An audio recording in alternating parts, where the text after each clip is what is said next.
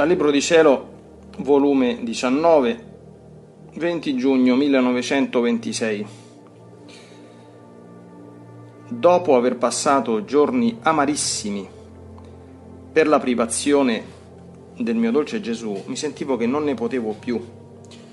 Io gemmevo sotto un torchio che mi stritolava anima e corpo e sospiravo la mia patria celeste, dove neppure per un istante sarei stata priva di colui che è tutta la mia vita ed il mio sommo ed unico bene. Onde quando mi sono ridotta agli estremi, senza Gesù, mi sono sentita tutta riempire di Lui, in modo che io restavo come un velo che lo copriva. E siccome io stavo pensando e accompagnandolo nelle pene della sua passione, specie nell'atto quando Pilato lo mostrò al popolo dicendo Ecce homo, il mio dolce Gesù mi ha detto, Figlia mia, come Pilato disse Ecce homo, tutti gridarono crocifiggilo, crocifiggilo, lo vogliamo morto. Anche il mio stesso Padre Celeste e la mia inseparabile e trafitta mamma. E non sono quelli che erano presenti, ma tutti gli assenti e tutte le generazioni future. E se qualcuno non lo disse con la parola, lo disse coi fatti, perché non ci fu uno solo che disse che mi volevano vivo. Ed il tacere è conferma di ciò che vogliono gli altri. Questo grido di morte di tutti fu per me dolorosissimo. Io sentivo tante morti per quante persone gridavano crocifiggilo. Mi sentii come affogato di pene e di morte, molto più che vedevo che ciascuna mia morte non portava a ciascuno la vita. E quelli che ricevevano la vita per causa della morte mia non ricevevano tutto il frutto completo della mia passione e morte. Fu tanto il mio dolore che la mia umanità gemente stava per soccombere e dare l'ultimo respiro, ma mentre morivo, la mia volontà suprema con la sua onniveggenza fece presenti alla mia umanità morente tutti quelli che avrebbe fatto regnare in loro, con dominio assoluto, l'eterno volere i quali avrebbero preso il frutto completo della passione e morte mia, fra i quali stava a capo la mia cara madre. Essa prese tutto il deposito dei miei beni e dei frutti che ci sono nella mia vita, passione e morte. Neppure un mio respiro fece andare sperduto e che non ne custodisse il prezioso frutto. E da lei dovevano essere trasmessi alla piccola neonata della mia volontà e a tutti quelli in cui il supremo volere avrebbe avuto la sua vita ed il suo regno. Quando la mia umanità aspirante vide messo in salvo e assicurato il frutto completo della mia vita, passione e morte, potette risplendere e continuare il corso della dolorosa passione, sicché solo la mia volontà è colei che porta tutta la pienezza dei miei beni ed il frutto completo che c'è nella creazione, redenzione e santificazione. Dove essa regna, le opere nostre sono tutte piene di vita, Nessuna cosa è a metà o incompleta. Invece dove essa non regna, ancorché ci fosse qualche virtù, tutto è miseria, tutto è incompleto.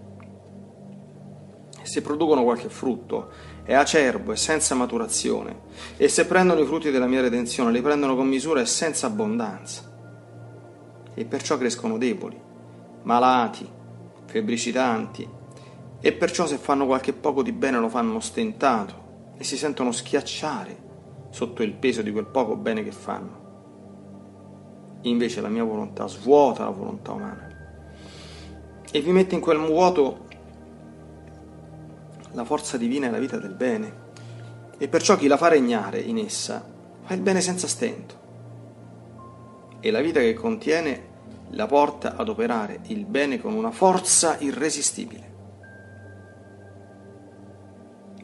Dunque la mia umanità trovò la vita nella mia passione e morte, ed in chi doveva regnare la mia volontà. E perciò la creazione e la redenzione saranno sempre incomplete, fino a tanto che la mia volontà non avrà messo il suo regno nelle anime. Dopo di ciò stavo facendo i soliti miei atti nel volere supremo ed il mio dolce Gesù, uscendo da dentro il mio interno, seguiva col suo sguardo tutto ciò che io facevo e siccome vedeva che tutti gli atti miei si medesimavano con i suoi ed in virtù del volere supremo facevano la stessa vita degli atti suoi e ripetevano lo stesso bene e la stessa gloria al nostro Padre Celeste, preso da enfasi d'amore, mi ha stretta al suo cuore e mi ha detto Figlia mia, sebbene sei piccola e neonata nella mia volontà e vivi nel regno del mio volere, la tua piccolezza è il mio trionfo. E quando ti vedo operare in esso, io mi trovo nel regno della mia volontà come un re che ha sostenuto una lunga guerra. E siccome il suo ideale era la vittoria, nel vedersi vittorioso si sente rinfrancato della sanguinosa battaglia, degli stenti sofferti e delle ferite tuttora impresse nella sua persona. Ed il suo trionfo viene formato nel vedersi circondato dalle conquiste che ha fatto. Il re vuole guardare tutto, il suo sguardo vuole bearsi del regno conquistato, e trionfante sorride e fa festa. Tale sono io. Il mio ideale nella creazione era il regno della mia volontà nell'anima della creatura. Il mio primo scopo era di fare dell'uomo altrettante immagini della Trinità divina, in virtù del compimento della mia volontà su di lui, ma l'uomo sottraendosi da essa. Io perdetti il mio regno in lui, e per ben seimila anni ho dovuto sostenere una lunga battaglia, ma per quanto lunga non ho smesso il mio ideale, né il mio primo scopo, né lo smetterò e se venni nella redenzione, venni per realizzare il mio ideale ed il mio primo scopo, cioè il regno della mia volontà nelle anime. Tanto è vero che per venire formai il mio primo regno del volere supremo nel cuore della mia immacolata mamma. Fuori del mio regno mai sarei venuto sulla terra. Onde soffrii stenti e pene, restai ferito ed infine ucciso, ma il regno della mia volontà non fu realizzato. Gettai le fondamenta, vi feci dei preparativi, ma la battaglia sanguinosa tra la volontà umana e la divina ha continuato ancora. Ora, la mia piccola figlia, quando ti vedo operare nel regno della mia volontà e come operi, il regno di essa si stabilisce sempre più in te. Io mi sento vittorioso della mia lunga battaglia e tutto si atteggia intorno a me, a trionfo e a festa. Le mie penne, gli stenti, le ferite mi sorridono e la mia stessa morte mi ridona la vita della mia volontà in te. Sicché io mi sento vittorioso nella creazione, nella redenzione, anzi, esse servono per formare lunghi giri alla neonata della mia volontà, i rapidi voli, le interminabili passeggiate nel regno della mia volontà. Ed io perciò nemmeno trionfo e beandomi seguo col mio sguardo tutti i passi e atti della mia piccola figlia. Vedi, tutti hanno il loro ideale e quando lo realizzano allora ne sono contenti. Anche il piccolo bambino ha il suo ideale di attaccarsi al petto della mamma e mentre piange e singhiozza, solo che la mamma le apre il seno, il bambino cessa di piangere. Si atteggia a sorriso e slanciandosi si attacca al petto della mamma è vittorioso succhia, succhia fino a saziarsi e mentre succhia trionfante prende il suo dolce sonno. tale sono io. Dopo lungo pianto, quando vedo il seno dell'anima che mi apre le porte, per dar luogo al regno della volontà suprema, le mie lacrime si arrestano e slanciandomi al suo seno mi attacco a lei e succhiando il suo amore ed i frutti del regno del mio volere prendo il mio dolce sonno e vittorioso mi riposo. Fino al piccolo uccellino, il suo ideale è il seme e quando lo vede batte le ali si precipita sul seme e vittorioso lo imbecca e trionfante riprende il suo sole. Tale sono io. Volo e rivolo, giro e rigiro per formare il regno della mia volontà nell'anima, affinché essa mi formi il seme per cibarmi, perché io non uso altro cibo che solo quello che viene formato nel mio regno. E quando vedo questo seme celeste, più che uccellino, io volo per farne mio cibo. Sicché il tutto sta nel compiere ciascuno il suo ideale che si è prefisso.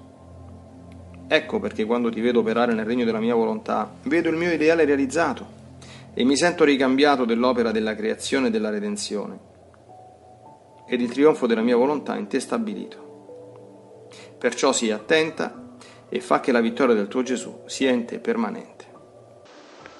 onde dopo ciò il mio dolce Gesù si è messo nel mio interno e tutto tenerezza mi ha detto.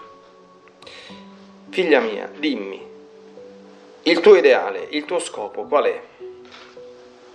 Ed io, amore mio, il mio ideale è di compiere la tua volontà e tutto il mio scopo è di giungere che nessun pensiero, parola, palpito ed opera mai esca fuori dal regno della tua suprema volontà.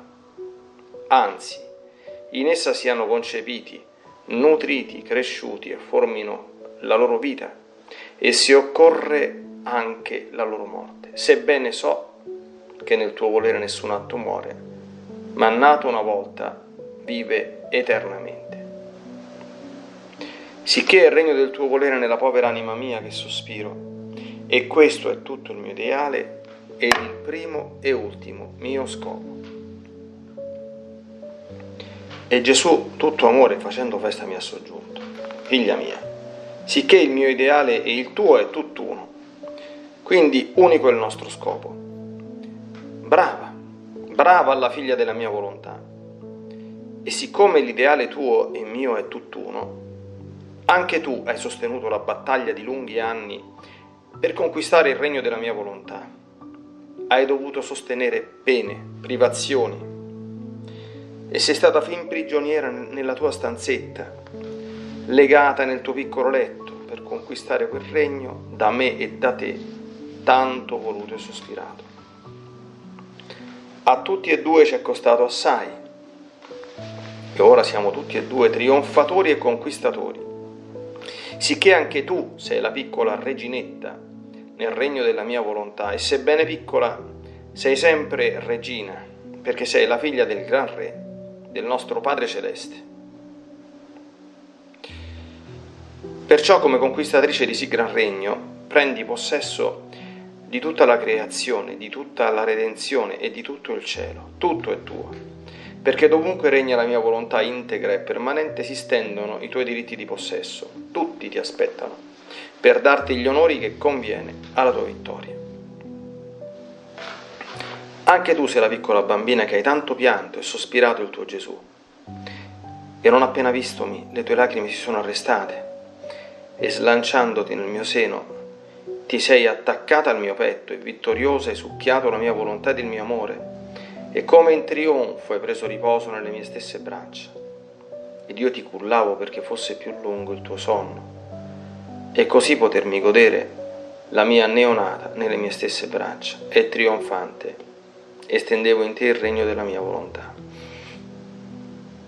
Come pure sei la piccola colombina che ha girato e rigirato intorno a me e come io ti parlavo del mio volere, ti manifestavo le conoscenze di esso, i suoi beni, i suoi prodigi e fino al suo dolore, tu battevi le ali e precipitandoti sopra tanti semi che io ti mettevo davanti, tu li beccavi e trionfante riprendevi il tuo volo intorno a me,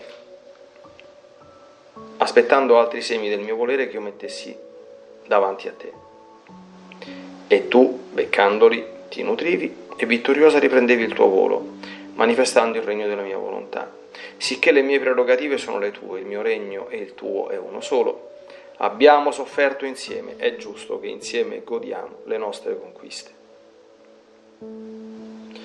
Io sono restata sorpresa nel sentire ciò e pensavo tra me, ma è proprio vero che nella povera anima mia c'è questo regno della volontà suprema. E mi sentivo tutta confusa. E se ciò ho scritto, l'ho scritto per obbedire, ma mentre scrivo Gesù mi ha sorpreso ed uscendo da dentro il mio interno, ha gettato le sue braccia al mio collo stringendomi forte forte tanto che non ho potuto più scrivere perché la mia povera testa non era più in me. Ma Gesù subito mi è scomparso ed io riprendo a scrivere. Quindi, mentre io temevo, mi ha detto Gesù, figlia mia, la mia mamma celeste, potete darmi agli altri perché mi concepì in se stessa. Mi crebbe e mi nutrì. Nessuno può dare ciò che non tiene. E se mi diede alle altre creature era perché mi possedeva.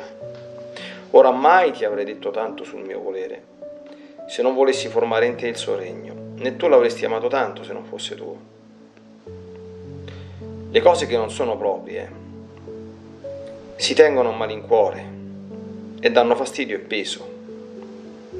E se non avessi tenuto in te la fonte che sorge dal regno del mio volere, non avresti saputo ridire ciò che ti ho detto, né metterlo sulla carta. Mancandoti il possesso, ti mancherebbe la luce e l'amore di manifestarlo. Sicché, se il sole splende in te e coi suoi raggi ti imbocca le parole, le conoscenze ed il come vuole regnare, è segno che lo possiedi. E perciò il tuo compito è di farlo conoscere come fu compito della sovrana regina di farmi conoscere e di darmi per la salvezza di tutti.